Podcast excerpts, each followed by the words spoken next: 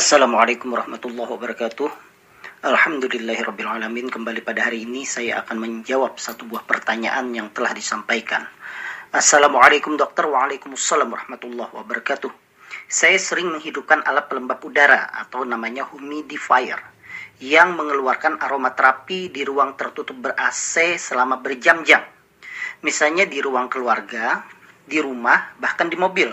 Aromaterapi tersebut memiliki fungsi masing-masing. Misalnya aroma eukalyptus untuk membuat tenang, aroma kopi, yasmin, dan lain-lain.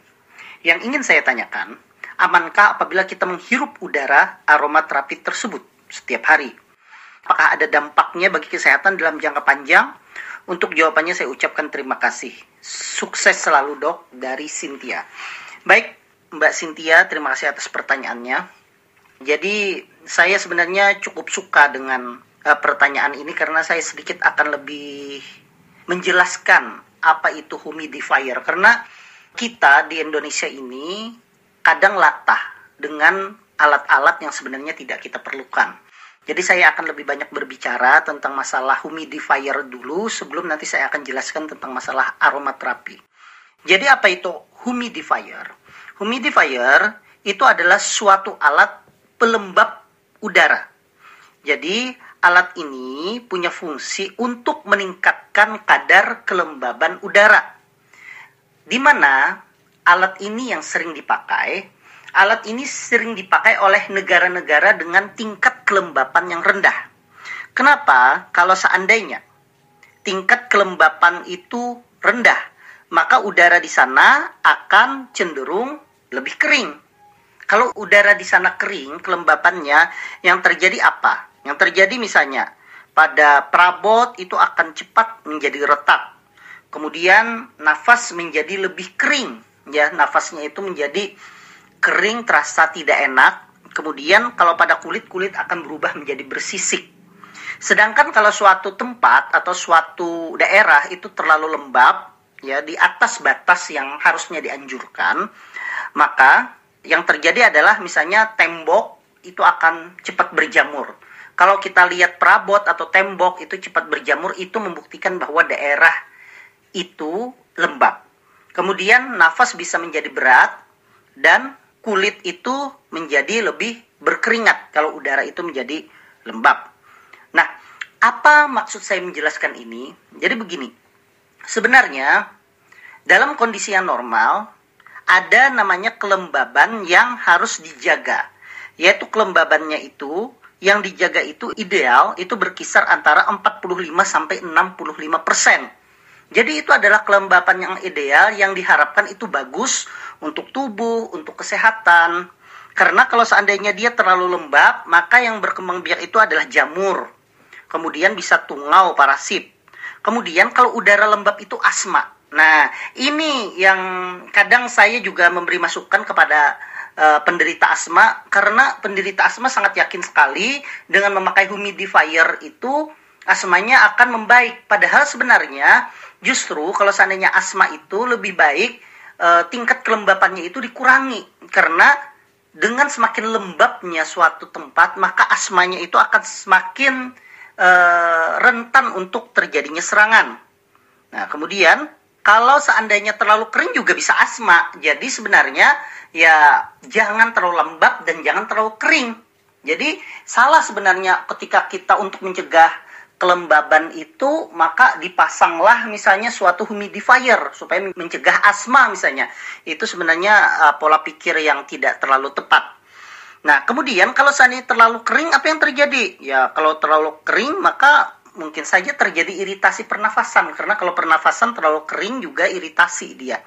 Jadi harus dijaga sebenarnya tingkat kelembaban yang ideal yang direkomendasikan para ahli kesehatan itu adalah tingkat kelembaban antara empat puluh lima sampai enam puluh lima persen. Nah, di Indonesia sebenarnya berapa tingkat kelembaban? Tingkat kelembaban di Indonesia itu bervariasi dari yang cuman empat puluh persen atau di bawah empat puluh persen sampai di atas delapan puluh persen. Jadi kalau mau mudahnya kita lihat aja banyak di aplikasi di H P Android kita untuk menilai suatu kelembapan suatu daerah. Jadi kalau seandainya di suatu daerah atau di tempat yang kita tempati pada saat itu kelembabannya itu di atas enam puluh lima persen, berarti sebenarnya itu sudah melebihi dari nilai ideal dari kelembapan tersebut. Justru yang diperlukan itu bukan humidifier sebenarnya.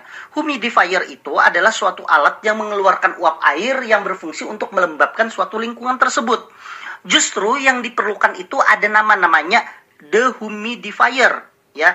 Dia adalah alat yang berlawanan dengan humidifier. Dehumidifier itu adalah alat untuk mengurangi tingkat kelembapan dari e, ruangan. Nah, makanya di tombol pengaturan air conditioner atau A C yang sering ada di tempat-tempat kita itu sebenarnya ada suatu pengaturan di mana pengaturan itu supaya uh, ruangan itu berkurang kelembapannya, ya. Nah, jadi kalau seandainya di situ kan ada pengaturan namanya pengaturan dingin, kemudian ada pengaturan kering modenya. Nah, dipilih yang kering. Dipilih yang kering itu sebenarnya kalau seandainya Uh, udara itu terlalu lembab, maka dipilih mode dry atau kering tersebut, maka kelembabannya itu akan menjadi berkurang, tetapi suhu yang dikeluarkan itu tetap dingin. Itu fungsinya dari air conditioner. Jadi misalnya pada penderita asma, kemudian misalnya kok nafas terasa berat ya, ini kayaknya nih udah mulai serang asma, diperiksa kadar uh, kelembaban ruangan itu berapa. Karena seandainya kadar kelembaban ruangan itu ternyata di atas nilai normal, sudah delapan puluh persen, nah justru jangan dinyalakan humidifier, dia akan memperberat e, nafas tersebut karena dia akan makin lembab. Justru nyalakan A C, kemudian pilih modenya adalah mode, mode dry, supaya tingkat kelembabannya menjadi turun, e, maka asmanya juga mudah-mudahan tidak akan terjadi serangan pada saat itu. Jadi itu yang mungkin saya sampaikan, kita jangan sampai latah di Indonesia bahwa supaya sehat katanya maka kita harus beli humidifier. Beli humidifier, ditaruh di masjid, ditaruh di kantor, dinyalakan setiap saat. Padahal sebenarnya justru lembab saja di tempat kita itu. Nah, itu jangan sampai latah. Nah, terkait pertanyaan aromaterapi. Nah, jadi aromaterapi itu sendiri yang dipakai, ya, yang mengeluarkan suatu uap itu sebenarnya bukan humidifier namanya. Itu di, itu adalah diffuser. Jadi kalau humidifier itu perbedaannya dia itu fungsinya melembabkan udara. Nah, itu cocok digunakan di daerah-daerah yang kering, ya, daerah kering dan tandus, ya, daerah kering seperti apa misalnya di gurun ataupun misalnya bukan gurun ya, daerah yang biasanya sangat dingin pun itu biasanya tingkat kelembapannya rendah. Makanya kalau daerah yang sangat dingin itu bibir menjadi pecah-pecah, itu salah satu tanda karena tingkat kelembapan yang rendah. Kemudian kalau seandainya diffuser, itu diffuser itu suatu alat di mana alat itu berfungsi untuk mengubah minyak yang ada di aromaterapi, di parfum itu diubah menjadi butiran-butiran molekul yang lebih kecil dan disemprotkan ke udara. Nah, jadi itu namanya diffuser. Diffuser itu tidak akan mengubah kelembapan suatu tempat, suatu ruangan, karena yang keluar itu hanya kecil sekali, tidak bermakna terhadap suatu ruangan. Nah, penggunaan ini lebih digunakan sebagai suatu aromaterapi. Untuk apa? Untuk menimbulkan efek relaksasi di dalam tubuh. Walaupun sebenarnya dalam beberapa penelitian itu ternyata tidak dibuktikan adanya perbedaan yang bermakna terhadap orang yang menggunakan aromaterapi ataupun yang tidak menggunakan aromaterapi terhadap suatu pencegahan penyakit ataupun pengobatan penyakit. Tetapi kadangkala dalam suatu dunia pengobatan alternatif atau komplementari alternatif terapi itu digunakan untuk mendukung suatu pengobatan. Misalnya dalam pasien, penggunaan pada pasien-pasien yang cemas, anxiety, ya, ataupun penggunaan pada pasien-pasien yang depresi, ternyata itu berguna secara psikis. Penggunaan aromaterapi itu tentunya juga dengan edukasi dari psikolog ataupun seorang psikiater ditambah dengan obat-obatan. Tetapi kalau penggunaan murni saja memang sampai sekarang belum ditemukan perbedaan yang cukup bermakna antara orang yang tidak menggunakan aromaterapi ataupun yang e, menggunakan aromaterapi. Apakah ada dampak efek panjang bagi kesehatan? E, sebenarnya kalau seandainya penggunaannya itu jauh, ya, tidak dihirup secara langsung, ya tidak ada masalah. Tetapi kalau dihirup secara langsung, ya tentunya tidak baik, karena yang dikeluarkan oleh diffuser tersebut adalah molekul minyak dari parfum tersebut. Jadi itu akan menyebabkan iritasi tentunya. Tapi kalau secara jauh itu ya tidak ada, karena dia nanti akan akan akan menyebar ke udara, akan menempel, yang menyebabkan dia aromaterapinya itu menjadi lebih awet. Jadi silahkan saja menggunakan aromaterapi untuk relaksasi seperti yang disampaikan tadi, ada aroma eukaliptus agar tenang, aroma kopi, yasmin dan sebagainya. Itu tidak ada masalah, silahkan digunakan saja. Cuma ya hindari untuk menghirup secara langsung, karena bisa akan menyebabkan iritasi pada saluran pernafasan. Tetapi ingat, aromaterapi yang mengeluarkan udara itu, itu bukan humidifier, itu namanya adalah diffuser.